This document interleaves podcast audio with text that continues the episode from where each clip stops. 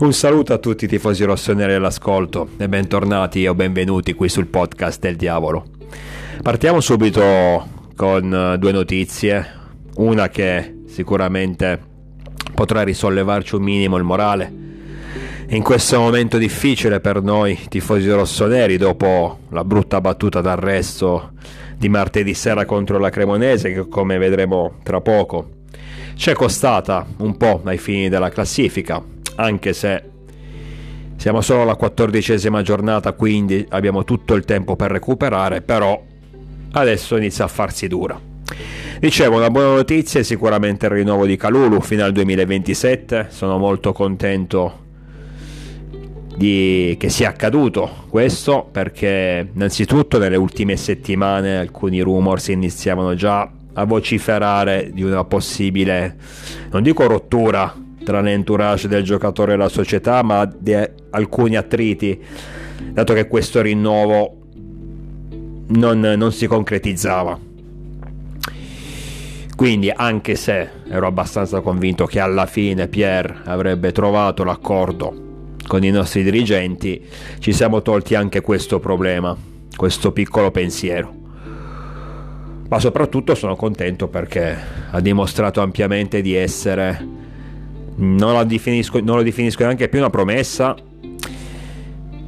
perché appunto ha dimostrato ampiamente di essere un giocatore straaffidabile, uno dei protagonisti dello scudetto della scorsa stagione, può giocare sia come centrale in difesa, ossia sulla fascia destra, anche se secondo me ormai la sua dimensione l'ha trovata al centro, molto giovane, appena 22 anni, quindi tutto il tempo per migliorare, per diventare ancora più forte, perché se già così è una garanzia più che valida, figuriamoci magari fra due o tre anni potremo veramente iniziare a parlare di uno dei difensori più forti in circolazione. Già adesso è a buon punto.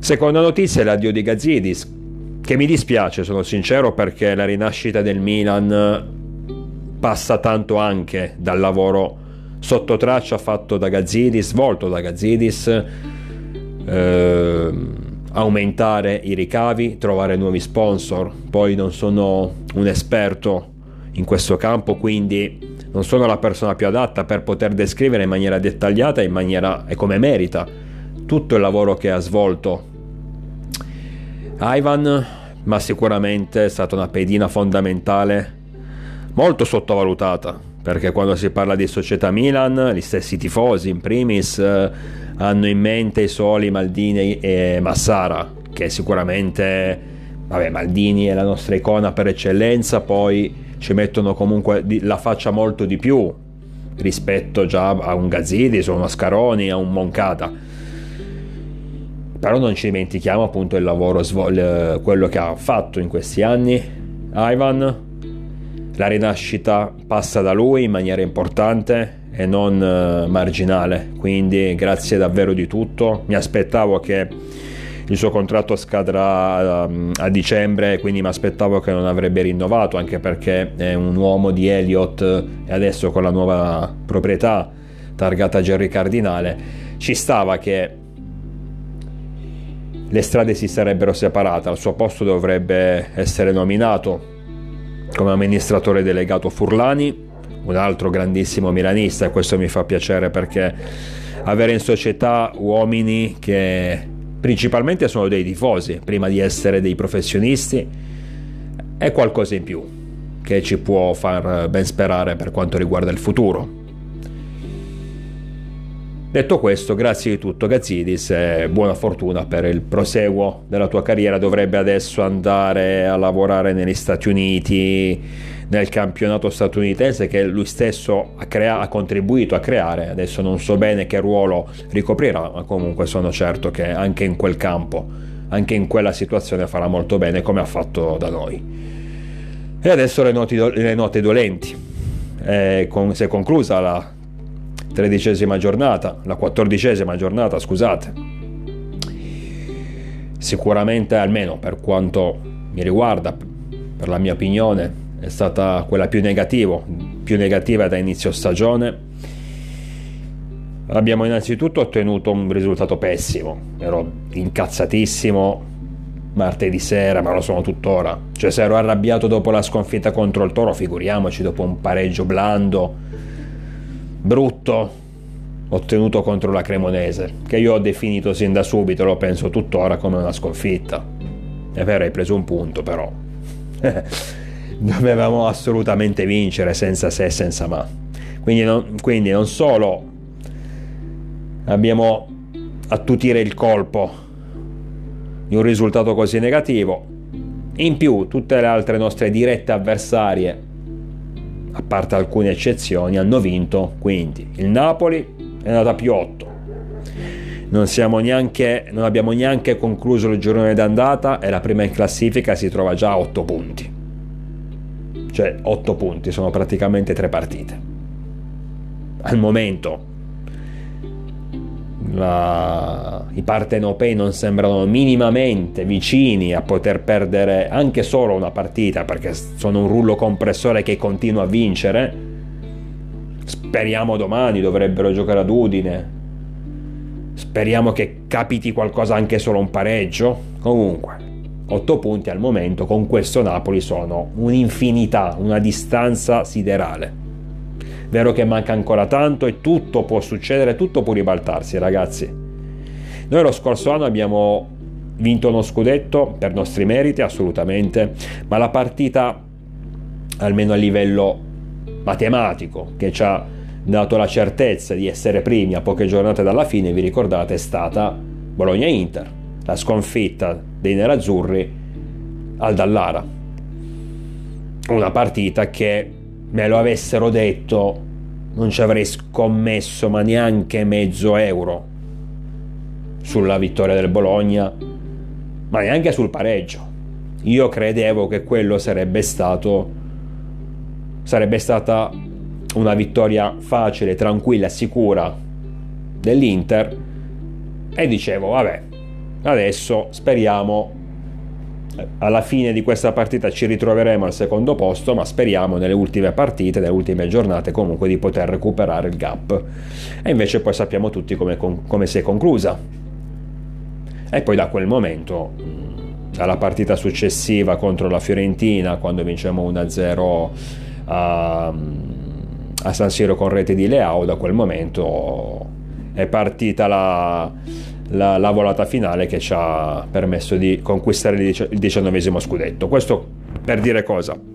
Che nel calcio siamo abituati agli stravolgimenti, siamo abituati ai colpi di scena, quindi 8 punti adesso, a novembre, effettivamente possono anche essere pochissima roba, e in effetti lo sono. Però io guardo come sempre ad oggi, non penso al futuro, non penso a quello che accadrà, che ne so, dopo il mondiale. E in questo momento noi siamo una squadra che ha delle difficoltà. Siamo una squadra che ha perso un po' dell'identità vincente della scorsa stagione. Siamo una squadra che fa troppa fatica a realizzare le tante occasioni che crea in, in fase d'attacco, perché noi creiamo tanto, molto più rispetto allo scorso anno, eh? noi creiamo tanto ma rispetto a quello che creiamo concretizziamo veramente, veramente poco. E in più rischiamo dietro. A volte siamo troppo fragili, a volte siamo troppo insicuri. E quindi non, non, io stesso da tifoso, anche se essendo appunto tifoso normale che spero sempre che il Milan vinca ogni partita e ci credo sempre in ogni situazione però ad oggi non posso dire se devo essere proprio sincero, se devo fare un discorso lucido da sportivo e non da tifoso, non posso dire che al momento siamo una squadra che garantisce quella striscia di 5, 6, 7 vittorie consecutive utili per recuperare più punti possibili dalla prima e per allontanarsi, allontanare le altre dirette concorrenti.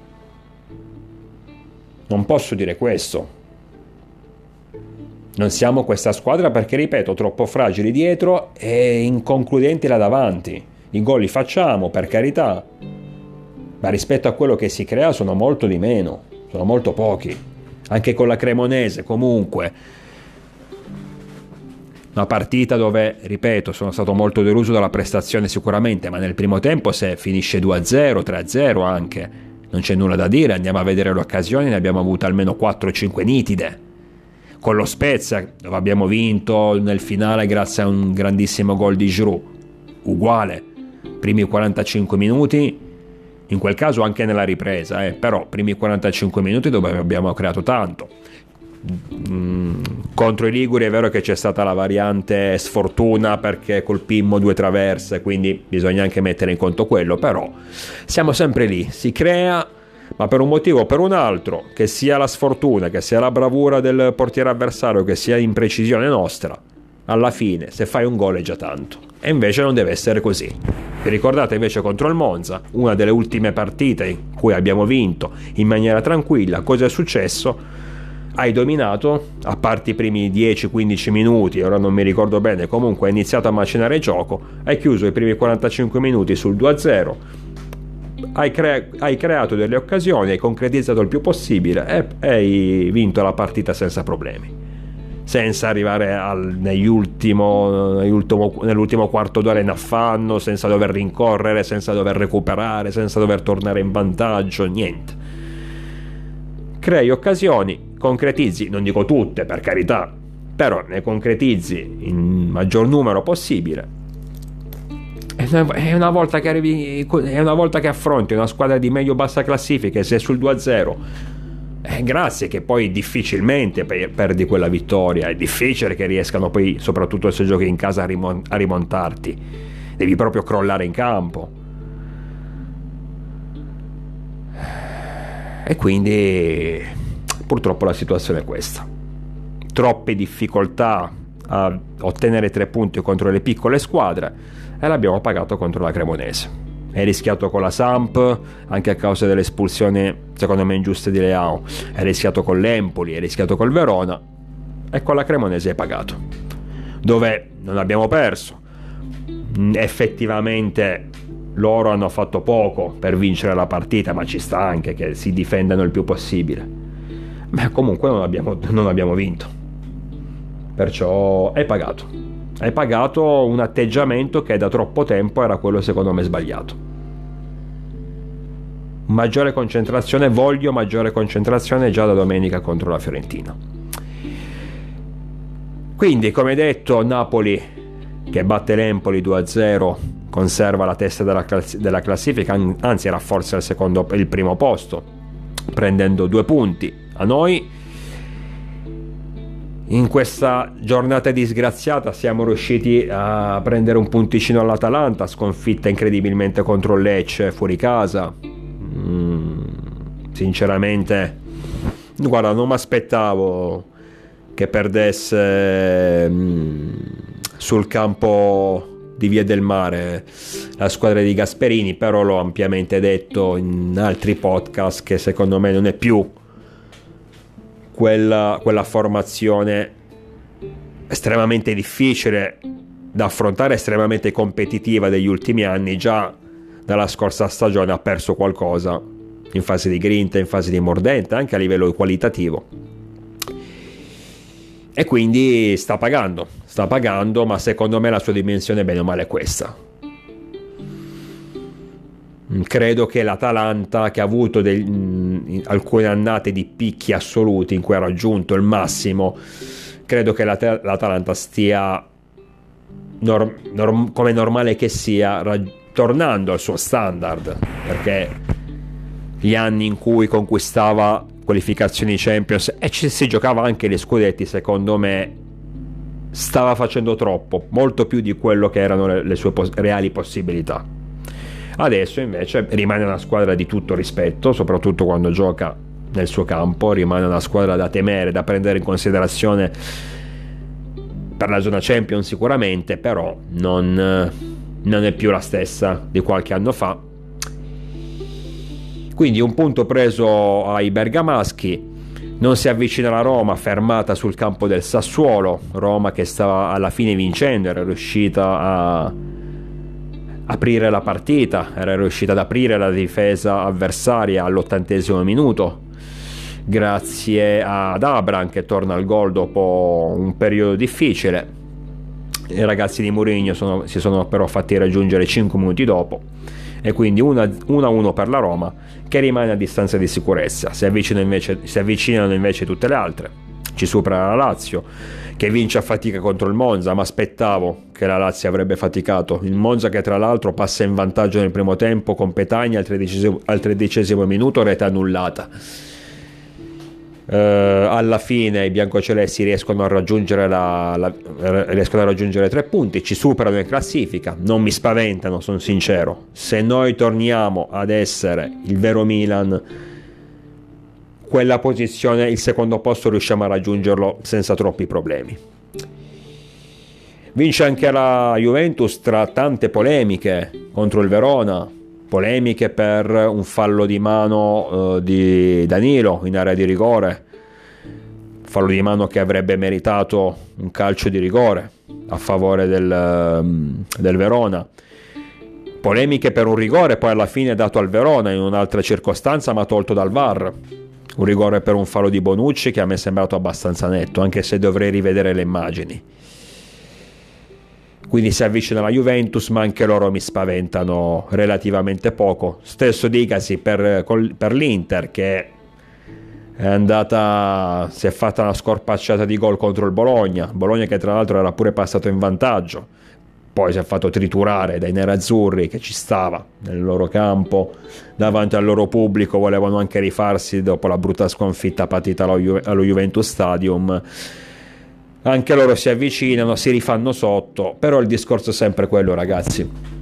Io guardo il Napoli, il Napoli mi spaventa, l'ho sottovalutato, lo ammetto, e adesso mi, mi, sto ricredendo, anche se, ripeto, la stagione è lunga, quindi non traiamo subito conclusioni.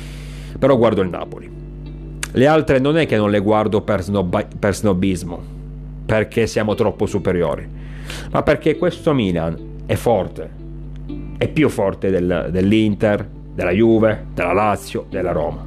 Ok?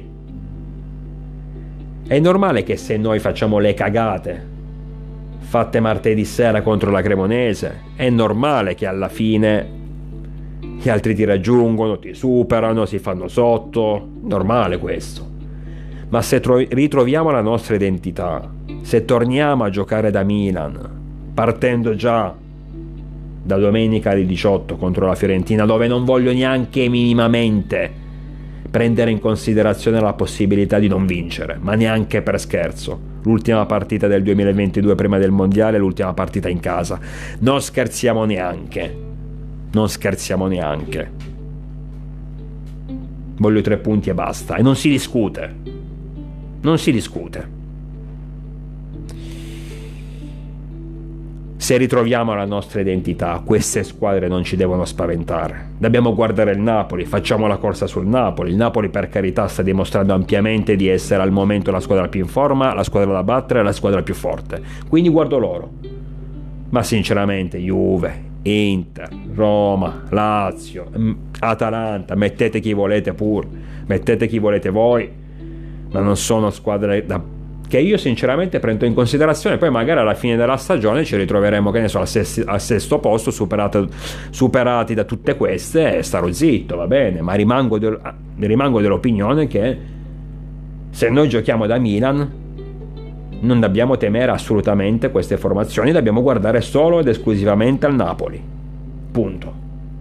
Io la penso in questo modo.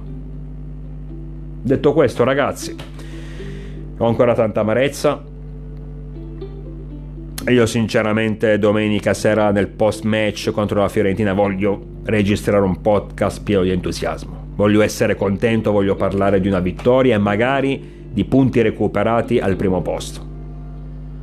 Voglio parlare di una squadra che ha riconquistato la seconda posizione in classifica. Voglio salutare questo nuovo questo 2022, almeno a livello calcistico, con entusiasmo, con il sorriso per poi ripartire nel gennaio prossimo con maggiore grinta, facendo attenzione a non ricommettere gli errori che purtroppo sono stati commessi, sono stati commessi in questo inizio stagione, magari vincere, anzi magari, togli il magari, vincere la Supercoppa italiana e fare il tutto per tutto per eh, rifarsi sotto al Napoli per recuperare più punti possibili ai partenopei partendo da domenica contro la Fiorentina. Quello deve essere il primo vero tassello il primo vero passo per la nostra rinascita.